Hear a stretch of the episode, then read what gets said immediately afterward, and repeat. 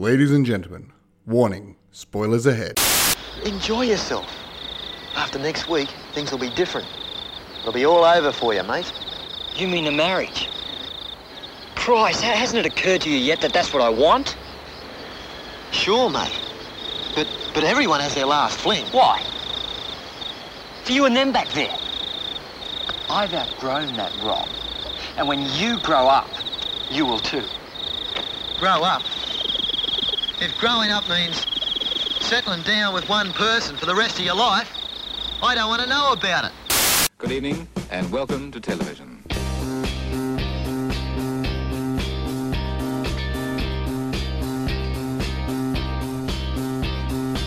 G'day! Hello. Hey! Hey. Hey! Well, I'm Wayne Stellini. And I'm Philip Hunting, and welcome to Fred Watch, where we view and review films, everything from the mainstream to the obscure. We most certainly do, young man. So, mate, what have you been watching since our last podcast? I've had another one of those Kirsten's watching, therefore I'm watching series. Oh dear. I've been watching, yeah, well, actually, this time it's not too bad. It's My Wife and Kids. To be honest, can't tell you a lot about it because I've been in and out, sort of, you know, not watching uh, religiously. But it's fun. It, it, it seems like a fun show. It's got some good family values. okay. Yeah, again, can't say a lot about it. Just a, a fun show. And yeah, Kirsten's been watching it, so I have. Right. So you've been dipping in and out. So it's really a show Yes. that you've half been watching. I've been half been watching, yes. Okay. Okay. Pretty slack, but okay. but clearly doesn't grab you, mate. Clearly doesn't grab you. no, no, not really. Yeah. It's funny because something like Packed to the Rafters grabs me because it angers me, it annoys me. Um, you like to be angry, don't you? I do like to be angry. You do. You That do. is As anyone who's heard us um, debate a movie, That's it, that's disagree on point of views. Philip, you are in your element when you're angry, and uh, Yes. probably so am I, to be honest. I um wasn't angry in what I've been watching recently, but probably left dumbfounded and a bit confused because uh, over in the United States at the moment, it, we're in the middle of a presidential campaign. So I've been watching the presidential debates, Ah, and I'm not going to comment any further because they kind of speak for themselves. I think as the world leader and as the most powerful country in the world, I think everyone has an invested interest into what's happening in the United States and politics and their elections are very much like a circus. It's very showmanship like. yes. So you know, they're interesting to watch, but also frustrating when you've got certain people running for the most powerful position in the world. And Yes. that's all I will say because Philip, you and I are very politically minded and love talking Yes. politics, and we will then distract from the purpose of our podcast That's- today. That's it. And on that note, Wayne, what is today's film? today, we're reviewing the Australian surfy drama Summer City. Please explain.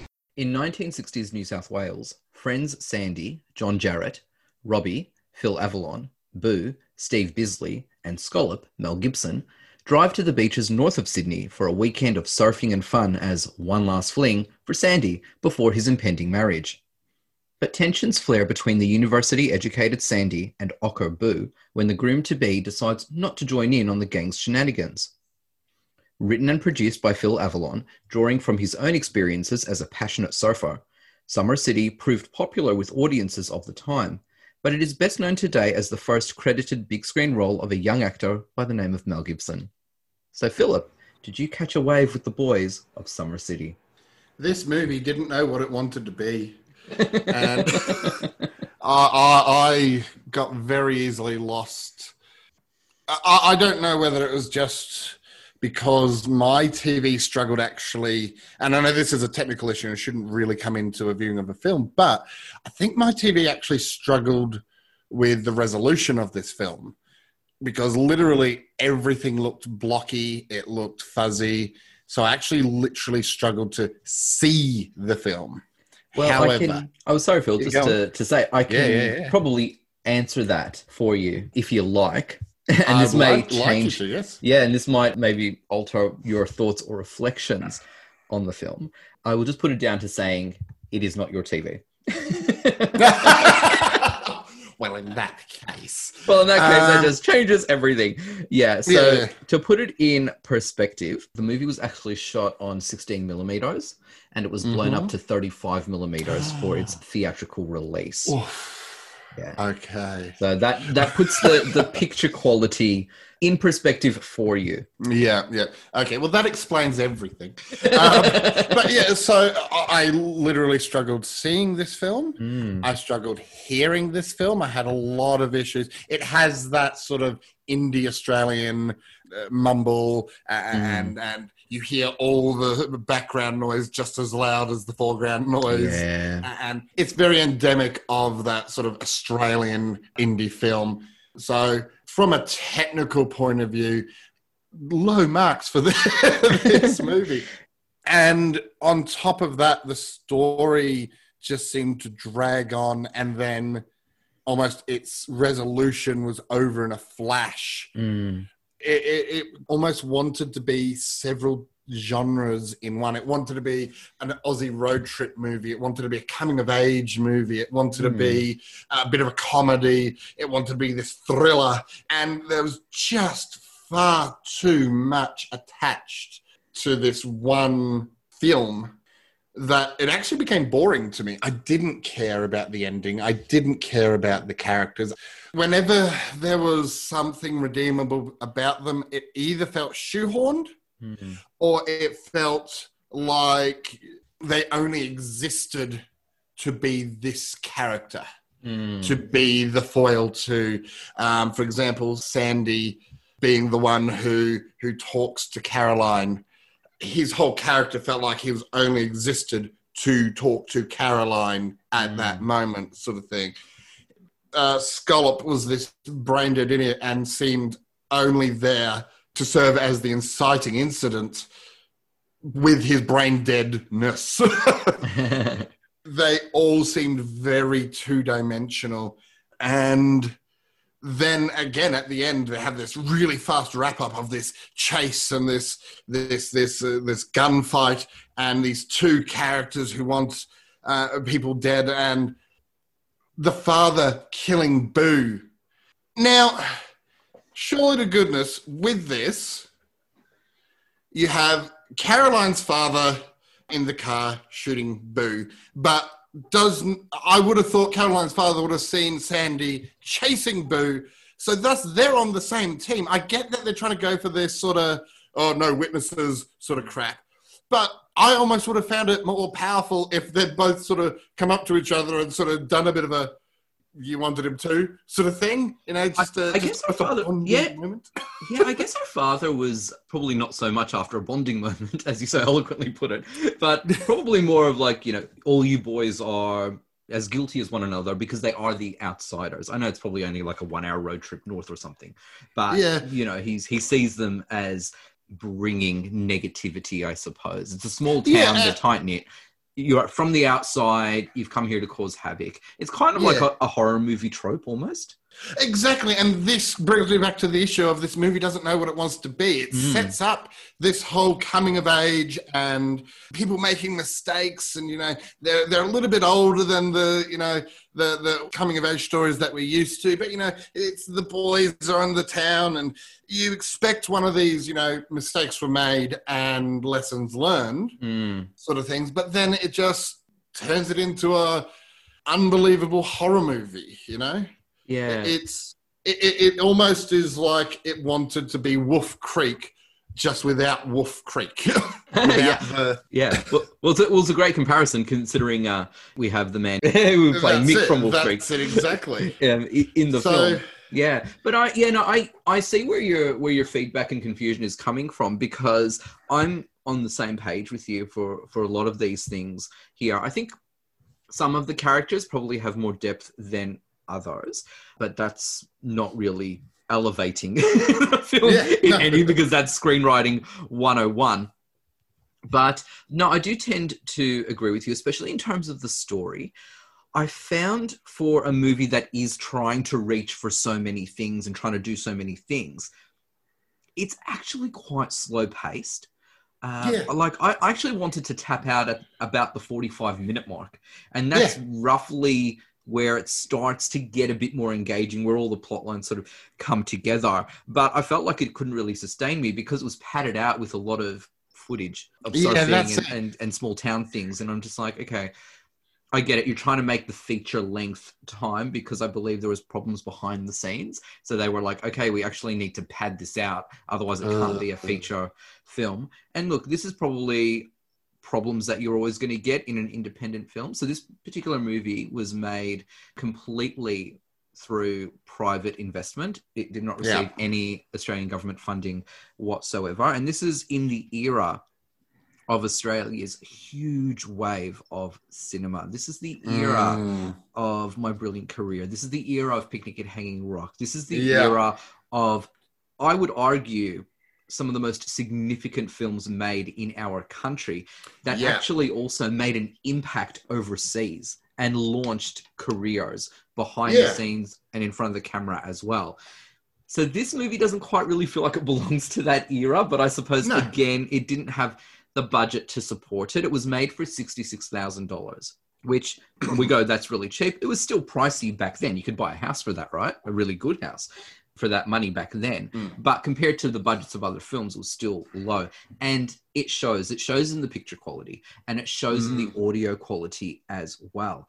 You're right. Sometimes you've got background noise and music overshadowing what people are actually saying. So it can be quite hard to hear. And if we're jumping on people's lines, it makes that that much more difficult to get to know them and their characteristics and and and what they're like. I found that the movie sort of did shift gear towards the end in the final act, but I agree with you 100%, mate. At that stage, it's too little too late. We don't care Yeah. about these people. I found that John Jarratt as Sandy was probably the more accessible because he's this more reflective. Boo calls him whiny and, and whingy, and I suppose he is because he's kind of just grown up. He's grown out of this type of behavior and these mindsets, but he's not perfect in himself. I'm going to talk a bit about his interaction with Caroline on the beach shortly because I it's quite problematic, especially through a contemporary lens. Um, Mm. Mel Gibson as Scollop, I think Scollop probably has the most range to be perfectly honest because you're right he is presented a bit as a himbo obsessed with surfing but he does have that beautiful chat with sandy on the beach where sandy's like well you know don't you sort of want more for this i don't get the whole thing with, Mhm. with surfing where do you want to be in 10 years and and we do see that Scollop is like well i don't really know where i want to be in 10 years it's quite directionless but he also shows that bit of heart and sensitivity when he's discussing with Boo about Boo sleeping with Gloria, who Mm. you know someone that Scollop was was was quite into. So there's touches there, I Mm. think, and I think Scollop shows more. And it's probably easier when you've got somebody who is, I guess, maybe naive or innocent. Is almost a bit like childlike, uh, Yeah. to be honest. And I, so I think Scollop was probably the more likable one out of the two. But in terms of the characters in in this film overall philip because really we've got a bunch of characters who are thrown together in a movie that really doesn't have much of a story i mean the premise no. is simple and the premise is fine like i actually like the premise four friends sort of road trip up to the beach for a weekend of fun and shenanigans because it's a bucks weekend because one of them is Mm. about to get married like that's a simple premise and it's actually quite a fun one. You can do so hmm. much with that premise. There have been many movies made similarly to that whether it's Yeah. been for over one night or over a weekend or going to vegas or you know just so it, it's nothing that hasn't been done before or since but it just does not do it well enough for me. Hmm. No. so again we've got these characters who are in a movie without really much of a story so if you don't have a story, surely the characters are the ones that elevate it, right? Mm-hmm. Because at least you can relate to them. We've got Sandy as the person we're, I suppose, really supposed to connect to. He's come along for this Bucks weekend and he's not really that much of a willing participant. He is Robbie's friend. He's hanging out with with Boo and, and, and Scollop as well at the same time and he kind of whinges throughout the whole movie but i still found him likable and accessible for the most part the one part that i became distant from and I think is really reflective of the era, is when he's having that conversation on the beach with Caroline, played by Debbie Forman. Mm. And she confesses to Sandy that she has slept with Boo. This is where we learn that she's only 15 years old. Mm.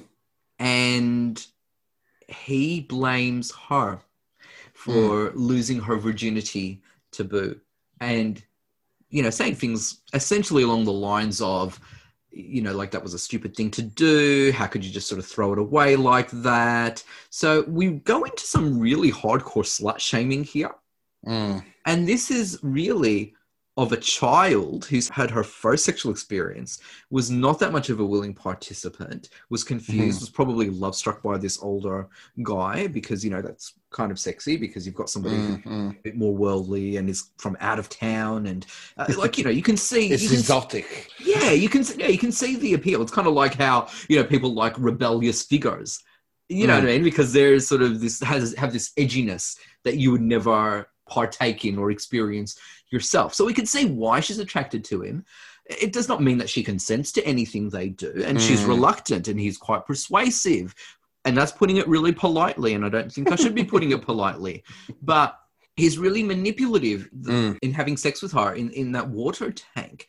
And I feel like that she really has this sort of fear and dread because of the realization that no, Boo can't love her and that she Yeah. can't know what love is and that she's automatically afraid that she's pregnant. It's kind of like a concern Yeah. that she has the day after, right? But again, somebody who doesn't have a lot of experience will probably be that afraid, will go to all of the worst case scenarios.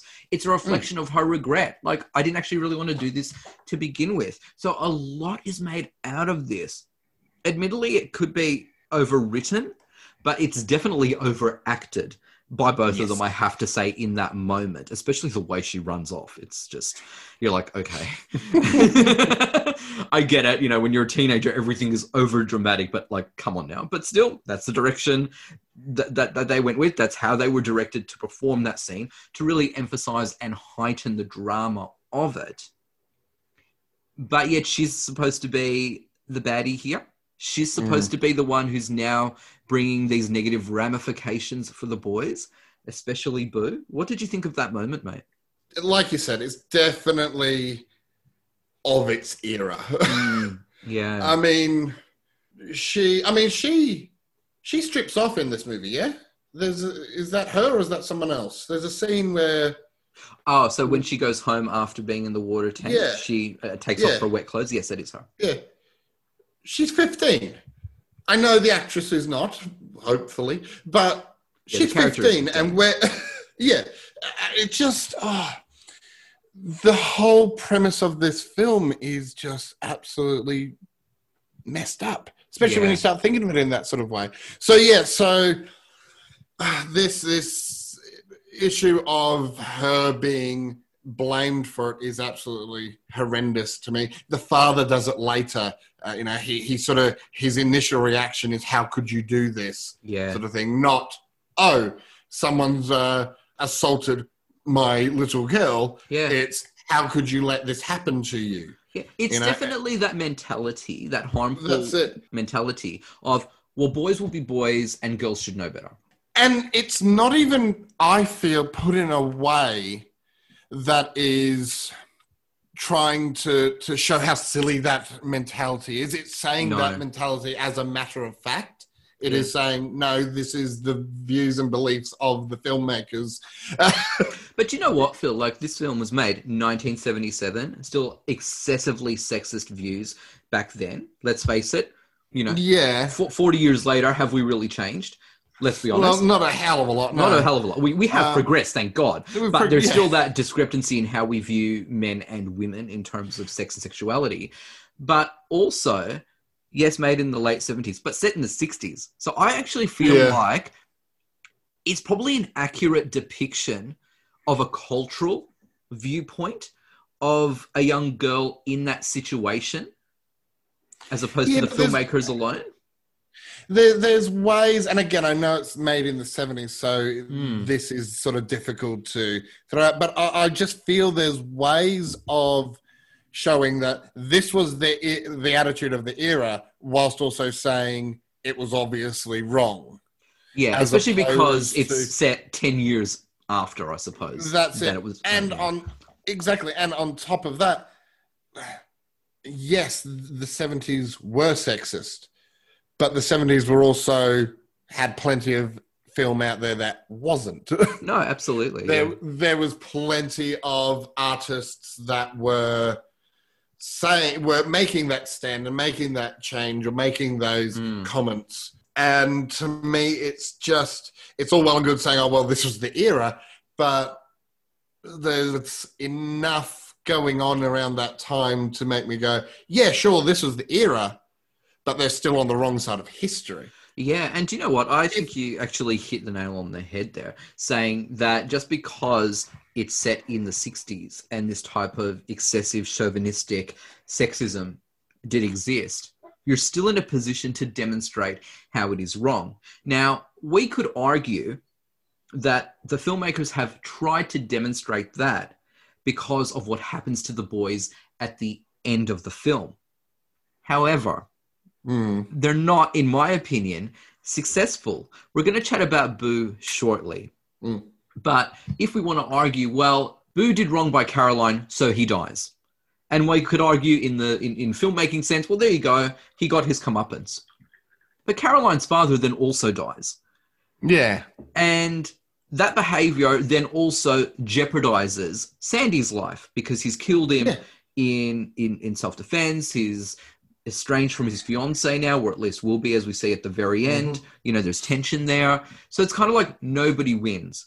However, the idea of this film is, is that we get to know these boys and that they become quite likable. We're then supposed to feel sorry for what happens to them, but we don't. yeah. So that now really leads us to one of the boys who is causing all of this grief and mischief, Mm. and that's Boo, played by Steve Bisley. Personally, I think he is one of the most repulsive characters I have seen in any film. It is Mm. so excessive. Like his chauvinistic attitudes are incredibly excessive and intense and extreme. Like, and I appreciate that there are people who have these attitudes, but humans are complex. Yeah. But there is no effort at all to try to make him likable or try to make him, you know, be shown that, oh, look, he's just not had the world experience or the respectful interactions to know better. The guys don't ever really pull him in his place too much. Like, you know, they'll roll, they'll roll their eyes and go, oh, you know, that's boo, and be quite dismissive. Yeah. I cannot understand why these guys are friends with him. There yeah, is that's just it. zero likability about him and nothing redeemable. And as you said, mate, who cares that he dies? Yeah. You know what I mean? Like, we don't care at the end. But for me, he was way too much. He does emphasize the sexism at the time. And we see that very early on when Scollop and Robbie are at his bedroom window and they peer in and they see that Boo is in bed with Gloria. hmm And Scollop sort of is taken aback by it, but doesn't sort of reprimand at that Yeah. point. He doesn't care that Gloria has slept with Boo because he's got this matey attitude. And Mm. he has this attitude that is common particularly with teenage boys Mm. than anything. So excuse the phrase I'm about to say, rose before hose. He definitely Mm, mm. has that attitude. They have that D&M later on, and Boo apologizes. And I actually think, whilst he doesn't regret sleeping with Gloria, I think he regrets hurting Scollop's feelings. I feel like there's a genuine Yeah. connection of friendship there. But she's still incidental throughout this. That's probably the only hint that we see any bit of actual humanity in Boo. But the Mm. whole way through, I'm just like, you repulse me, dude. And Philip, we watch a lot of movies. We see a lot of diverse Yeah. characters. We see good guys and bad. yeah, I, I don't want to say I was confronted by him because you know I'm, I'm, I'm noticing the, the era i'm noticing the depictions we're seeing the, the, the culture of toxic masculinity here so i just found him more annoying than anything else Yeah. i found him really annoying and look uh, i said i wasn't too confronted some of his language was a bit like come on man like Yeah. you're not a real person you don't feel That's it. me. That's it. yeah. Yeah. what were your thoughts on him mate Yeah, definitely. So he seemed to me, again, just like all the other characters, irredeemable. He was the most irredeemable of them all. Again, I think it didn't help with the ending, how the ending he gets killed, Mm, because for me, this would have almost been better as one of those.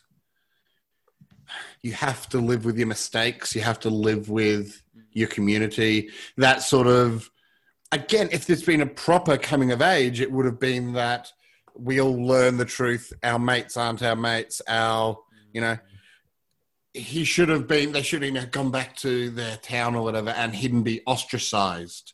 Maybe he has to go to court over his treatment of uh, Caroline. Yeah, Uh, or interestingly, it could be to even add gravity to that. It's almost like the story and, and the moral of the story would have been better emphasized if one of the other boys had died instead because of his Mm. reckless, irresponsible, and damaging behavior. Because Caroline's reputation is, is damaged now Mm. because they might go back to their hometown. She can't Yeah. you know it's not a secret by anyone there's that discussion in the pub right and the woman in the pub played by abigail who was a very popular television actress at the time in australia Mhm. already knows about caroline and Mm. talks briefly about how she herself had been slut shamed and that Mm. you know she was kind of ostracized for a little bit as well so we can see what caroline's future will be and we can see why her father is so angry But on that sort of point, I think you're exactly right. If someone else had died, so I think if Scollop, um, Mm. if they're, they're having that fight, so when Sandy's beating up Boo, you could have this sort of tussle. That whole chase scene and this where it becomes the thriller should be gone, yeah and it should actually become maybe where Sandy is beating up Boo.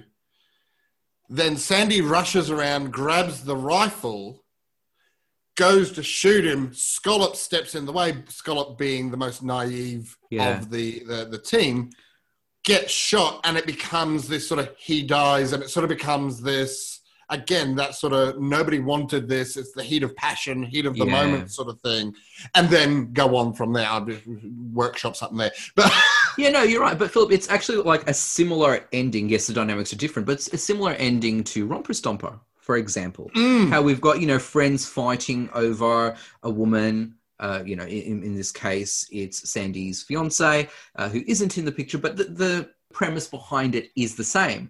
And I know that you and I had differing opinions about Romper Stomper and how it resolved, but we could see the tension in that moment. So again, whether we agreed with that or not, we at least appreciated what it tried to do, whether we Mm. found it successful or not.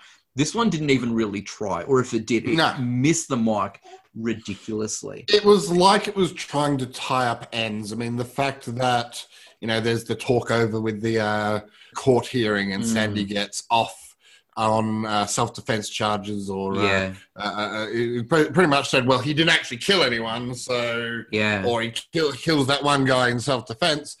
It, it's almost like they're trying to wrap it up and give the good guys the the the the hero's ending when none of it was deserved. None of it was built towards, and again, trying to make the ending this thriller ending, this chase through, and who's going to get who, and it was such a hard turn on it that you Mm. don't believe. I don't believe any of it. I don't feel any of it is justified. yeah. There isn't really much of a connection to to any of the characters. Again, for me, Sandy and Scollop the most. Uh, Boo, absolutely unattainable. I don't even want to get anywhere near him. Mm. And Phil Avalon, who wrote and produced this film based on his own experiences uh, growing up as a surfie, uh, as Robbie, doesn't really get much of a look in on this. I was about to say, who's Robbie? Yeah, you know exactly, and that's a valid point. Is he yeah. the one who constantly gets lemonades, or was that someone else? Who comes always? They went beers, and I'll have a lemonade, thanks. Sandy asked that- for the lemonade. No, was Sandy asked- asking. okay, that's fair enough. Yeah, Sandy Uh, asked for uh, lemonade though, and like that scene is significant because it already shows how different he is to the other three boys. Yeah, that makes But sense. That makes essentially, sense. But yeah, Ro- Sandy and Robbie are friends, so Sandy is there because Robbie's really brought him along to celebrate. yeah.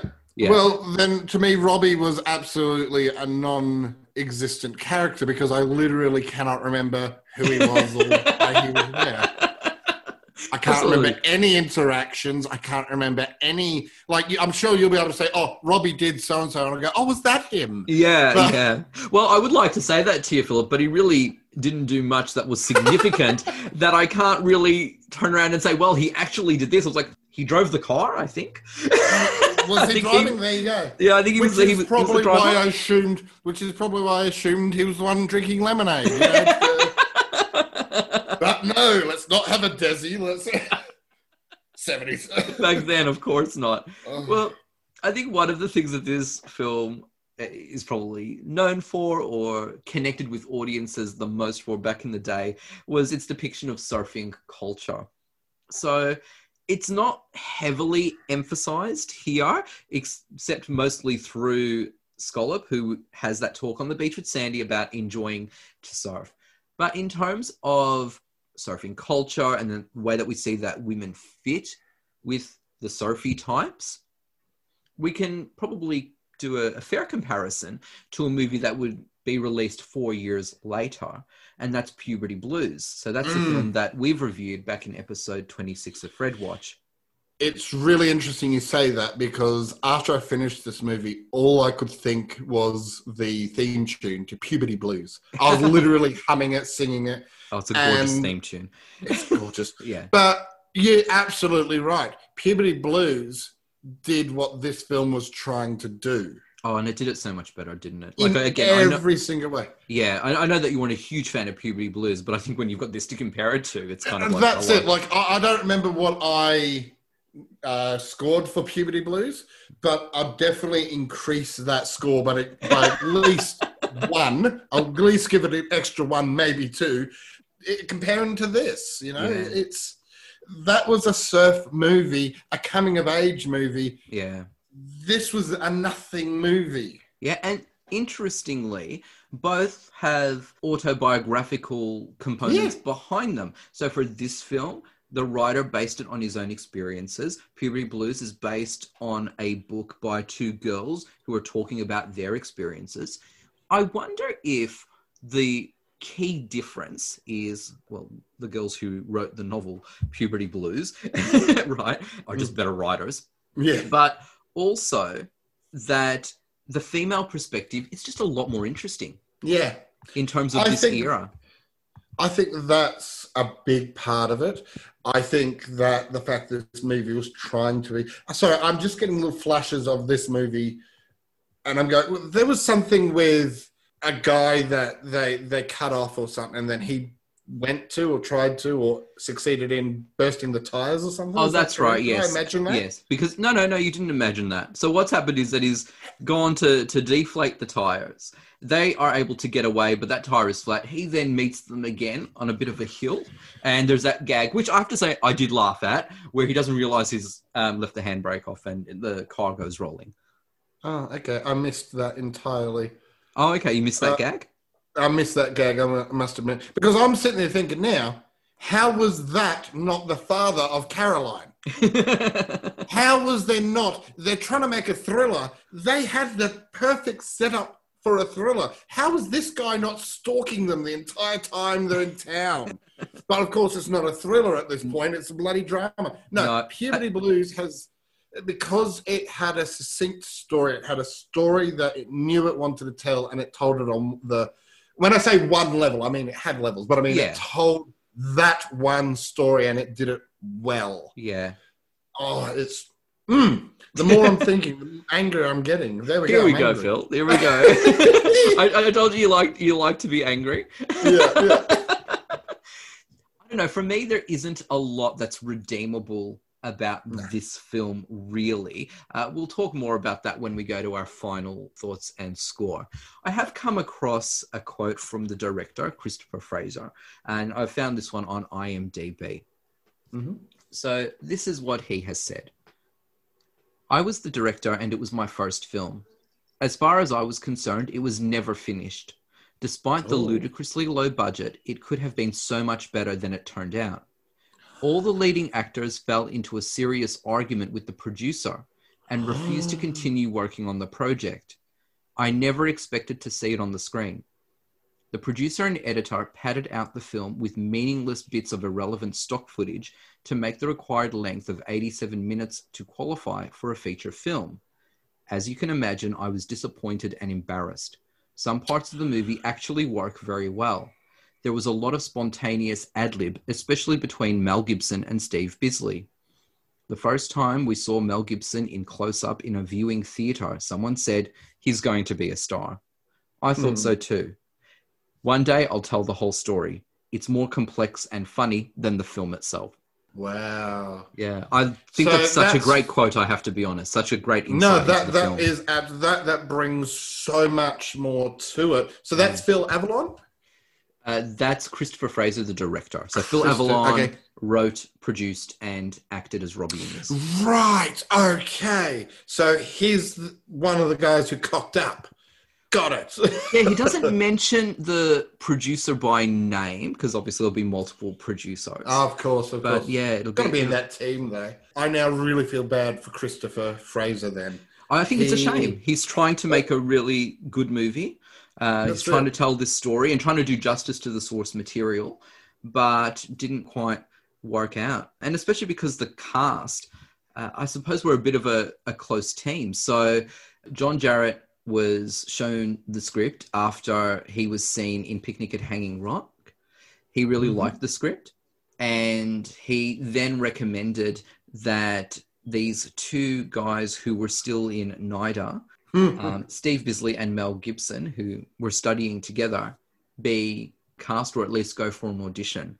So the th- you know three of the leads already had this existing relationship. I think it shows in terms of the Yeah. dynamics. Like I do have to say, there's great chemistry with Steve Bisley and Mel Gibson in this movie. Mm. Like you do, I like their moments together. It's just that they don't really have much to do. there's nothing to work with. No, and I think it'd be really interesting to see what the original would have looked like. I mean, look, we'll never know, right? Yeah, but it would have yeah. been really interesting to know more about that backstory, why things had to sort of shut the way it did, why production was halted.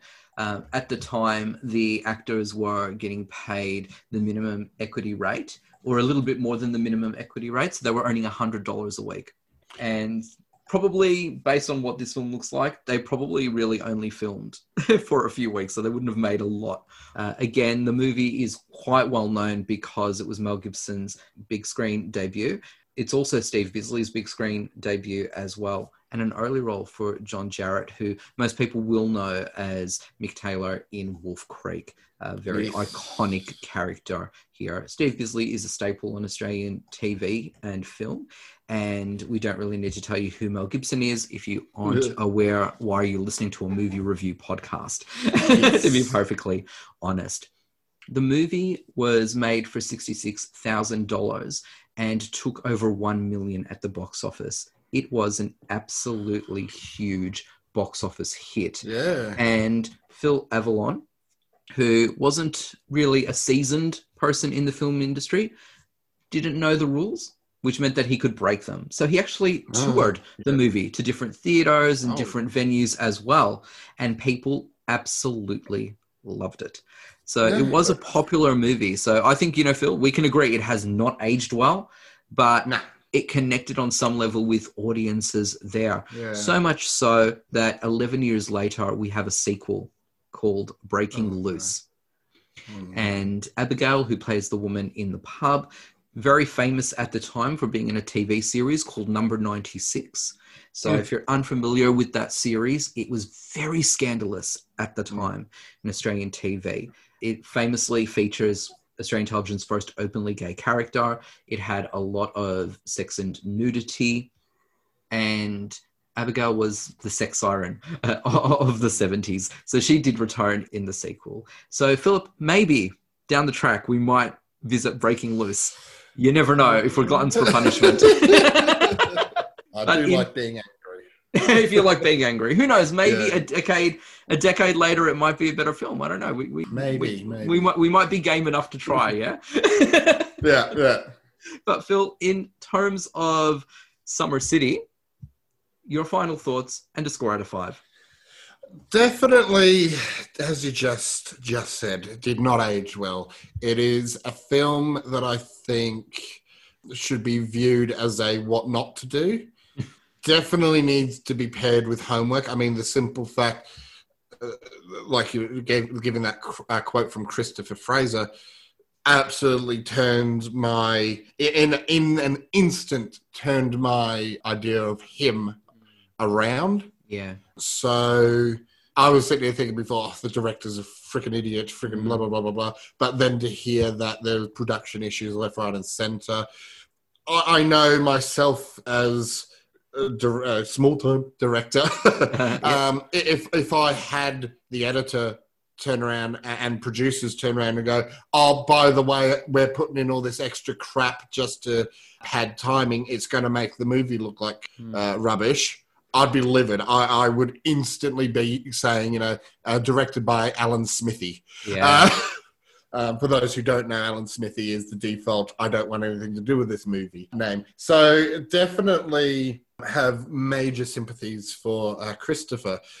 After saying all that, it's also interesting to me that you have these big names, these people who go on to be these amazing, iconic artists and actors attached to this film and even they couldn't make it. You, you sometimes see a film and, and it's like, okay, this is rubbish, but the acting was really good, and of course it was. It was so and so. They they they they pulled nothing out of something out of nothing.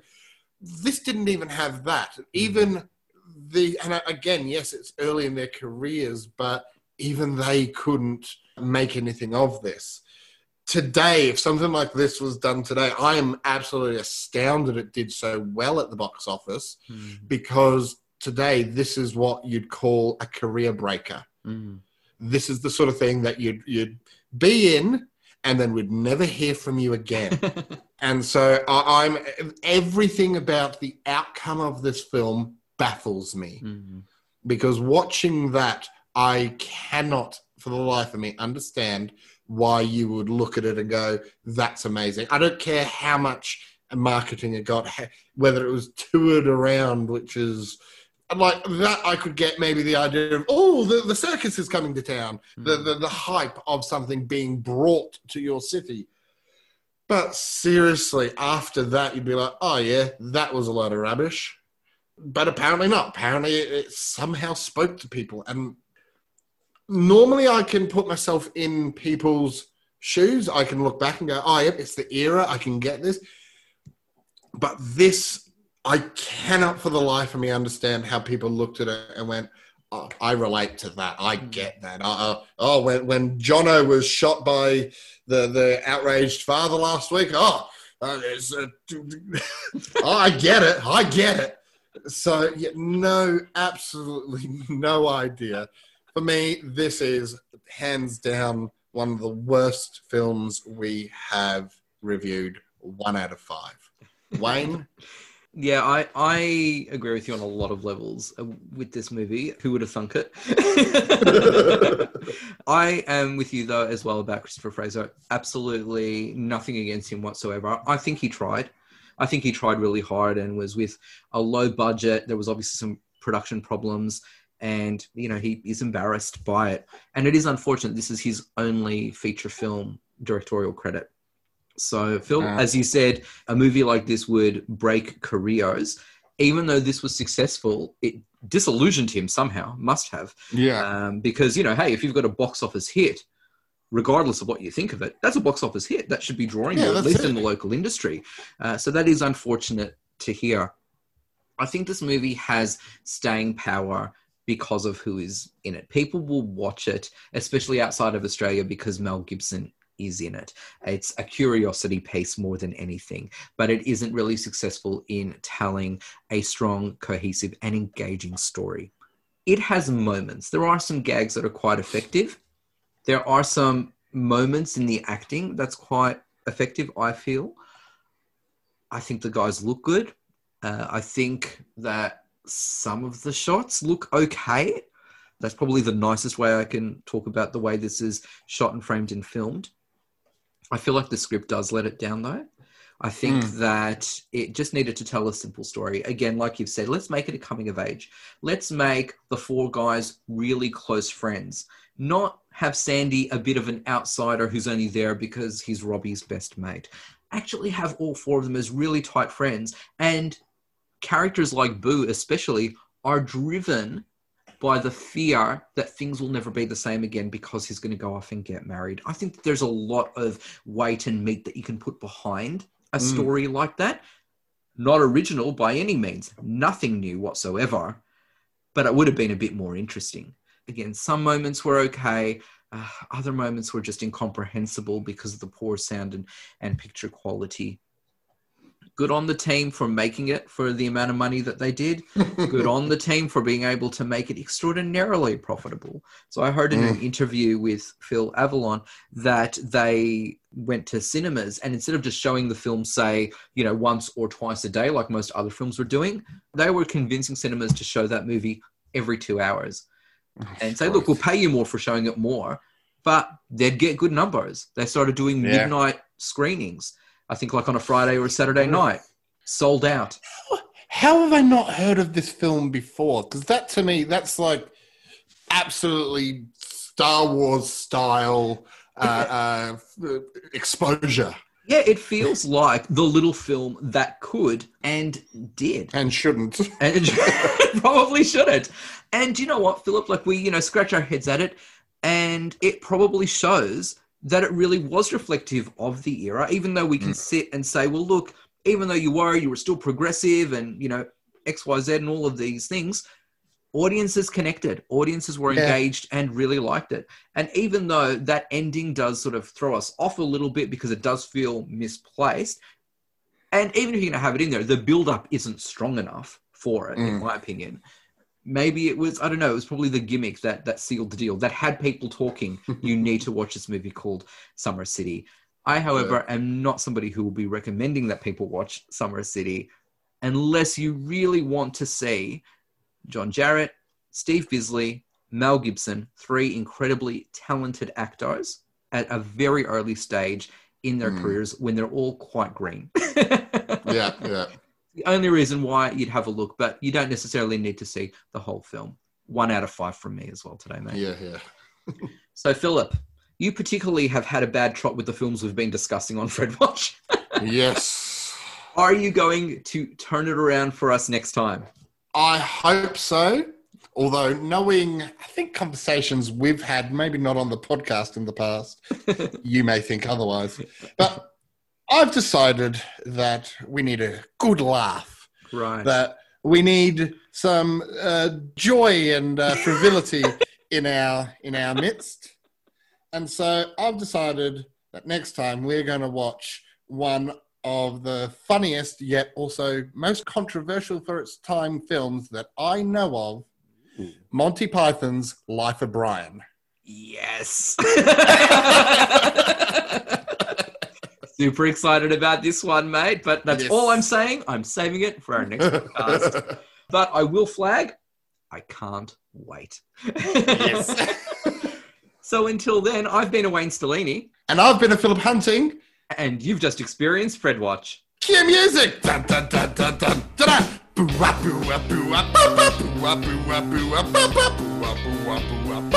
Get on the surfboard, Phil. Out you go. Boo. Hang ten, hang ten, hang ten. That's the only terminology I know. Wipe out! like this movie was. Snap. and scene. Blooper reel. G'day! Hello. Hello! Hey. Way! Whoa. Oh, you're you're you're Wayne. This is me. So that conversation with the hellos last time just threw me when you went way again. okay, when you're ready. Ah, from the top. Yeah, man, might as well. What have you been watching since our last podcast? Um, I've got another. Uh, Kirsten's been watching. Thus, I've been watching. Uh, piece, but this one's actually not too bad. Um, it is. Oh fuck! It had the name right there. Uh, who's in it? What's it about? Uh, uh, 30 seconds. I don't know names. Oh, no shit. Yes, my wife and kids. Okay. I've been watching a. Oh, hmm, hmm. Today, we're reviewing the Australian surfie drama Summer City. You've got surfie Thriller here. Do you? Yeah, having watched it, I feel like it's more of a drama than a thriller, Cool, cool. to be honest. Cool, cool. Yeah. yeah. it's a movie.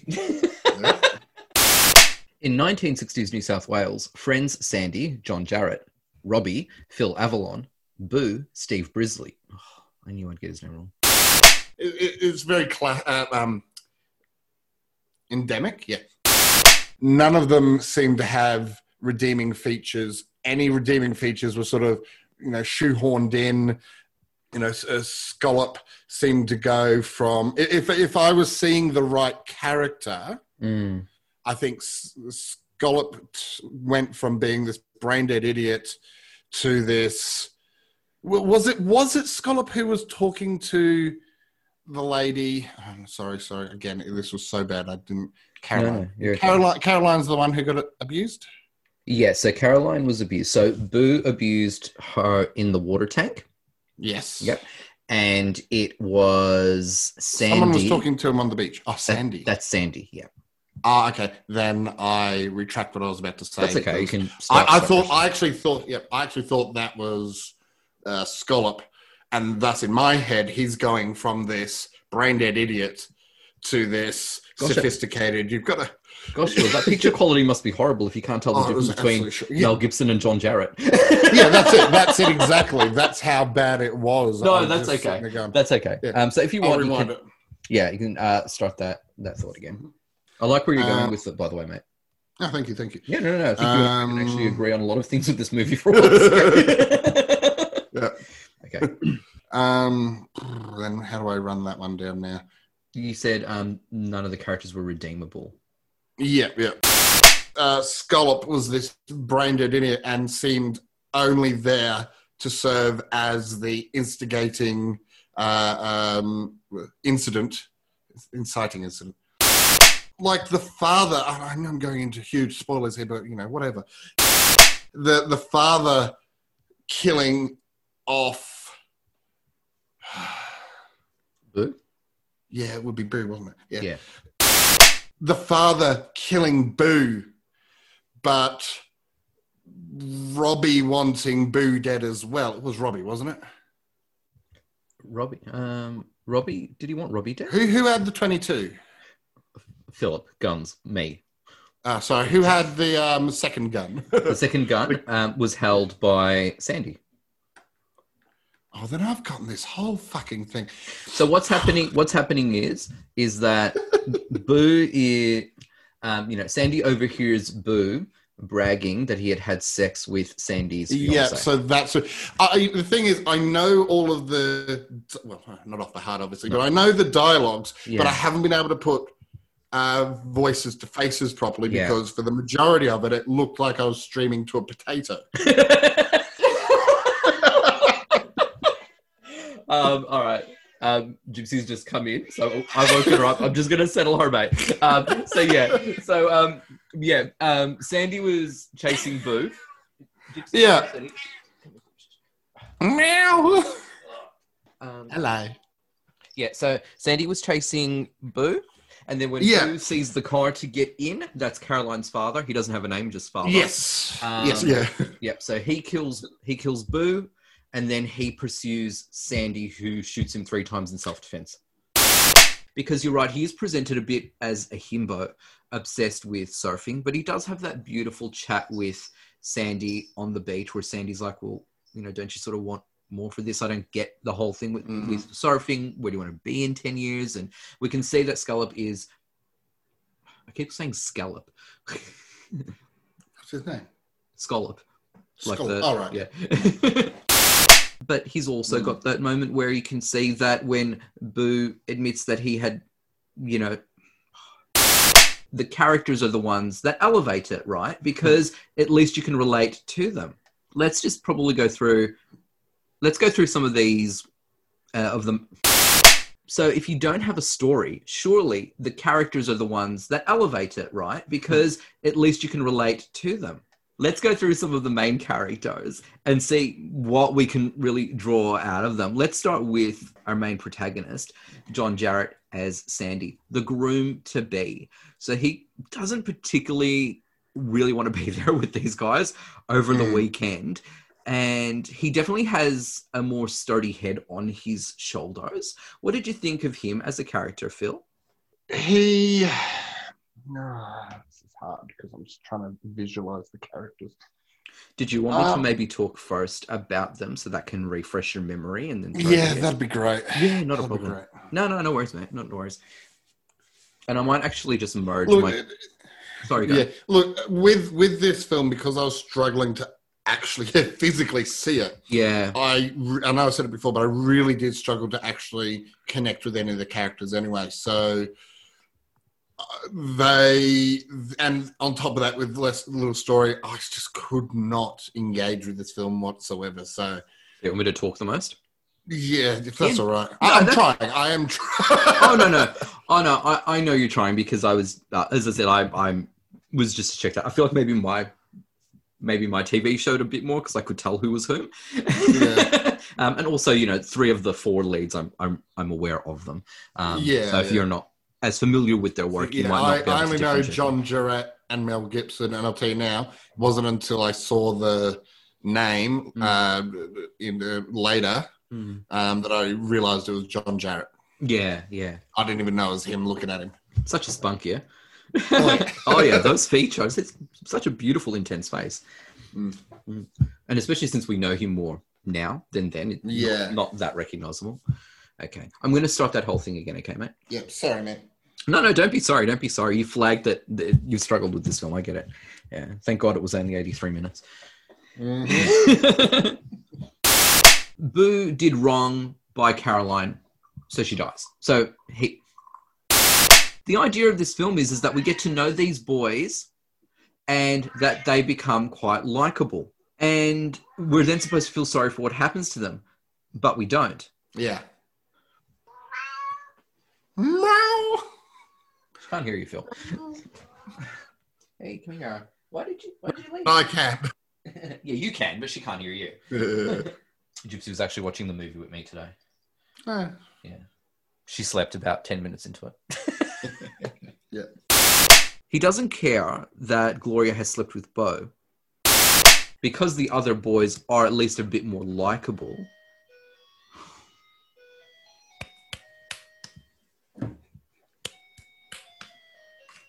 It's my jam. Because I'm not in the room, I totally forgot.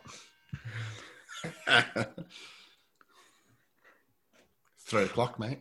Uh, it is. I, I think. I think the world just wants to say, "Well, you guys didn't enjoy this movie, so you're gonna have to Yeah. suffer talking about it." yeah, that's it. Um. Oh fuck! What was I gonna say? Oh, um, Oh yeah, no, I do know what I was going to say. And we can see why her father is so angry. But on so I'm just trying to think about how to word it so I can then cut to you. I can cut in because I've got something. Yeah, go for it. Um, Mm. If they're, they're having that fight, so it's, uh, Boo, you know, when Boo's being beaten up, Hmm, it's Sandy who beats him up, isn't it? that's correct. Yes, and especially because the cast, uh, I suppose, we're a bit of a, a close team. So John Jarratt was brought on board because he was watched in. I'm going to see who actually saw him. Okay, it doesn't say who saw him. Okay. And scene. We survived, mate. We survived.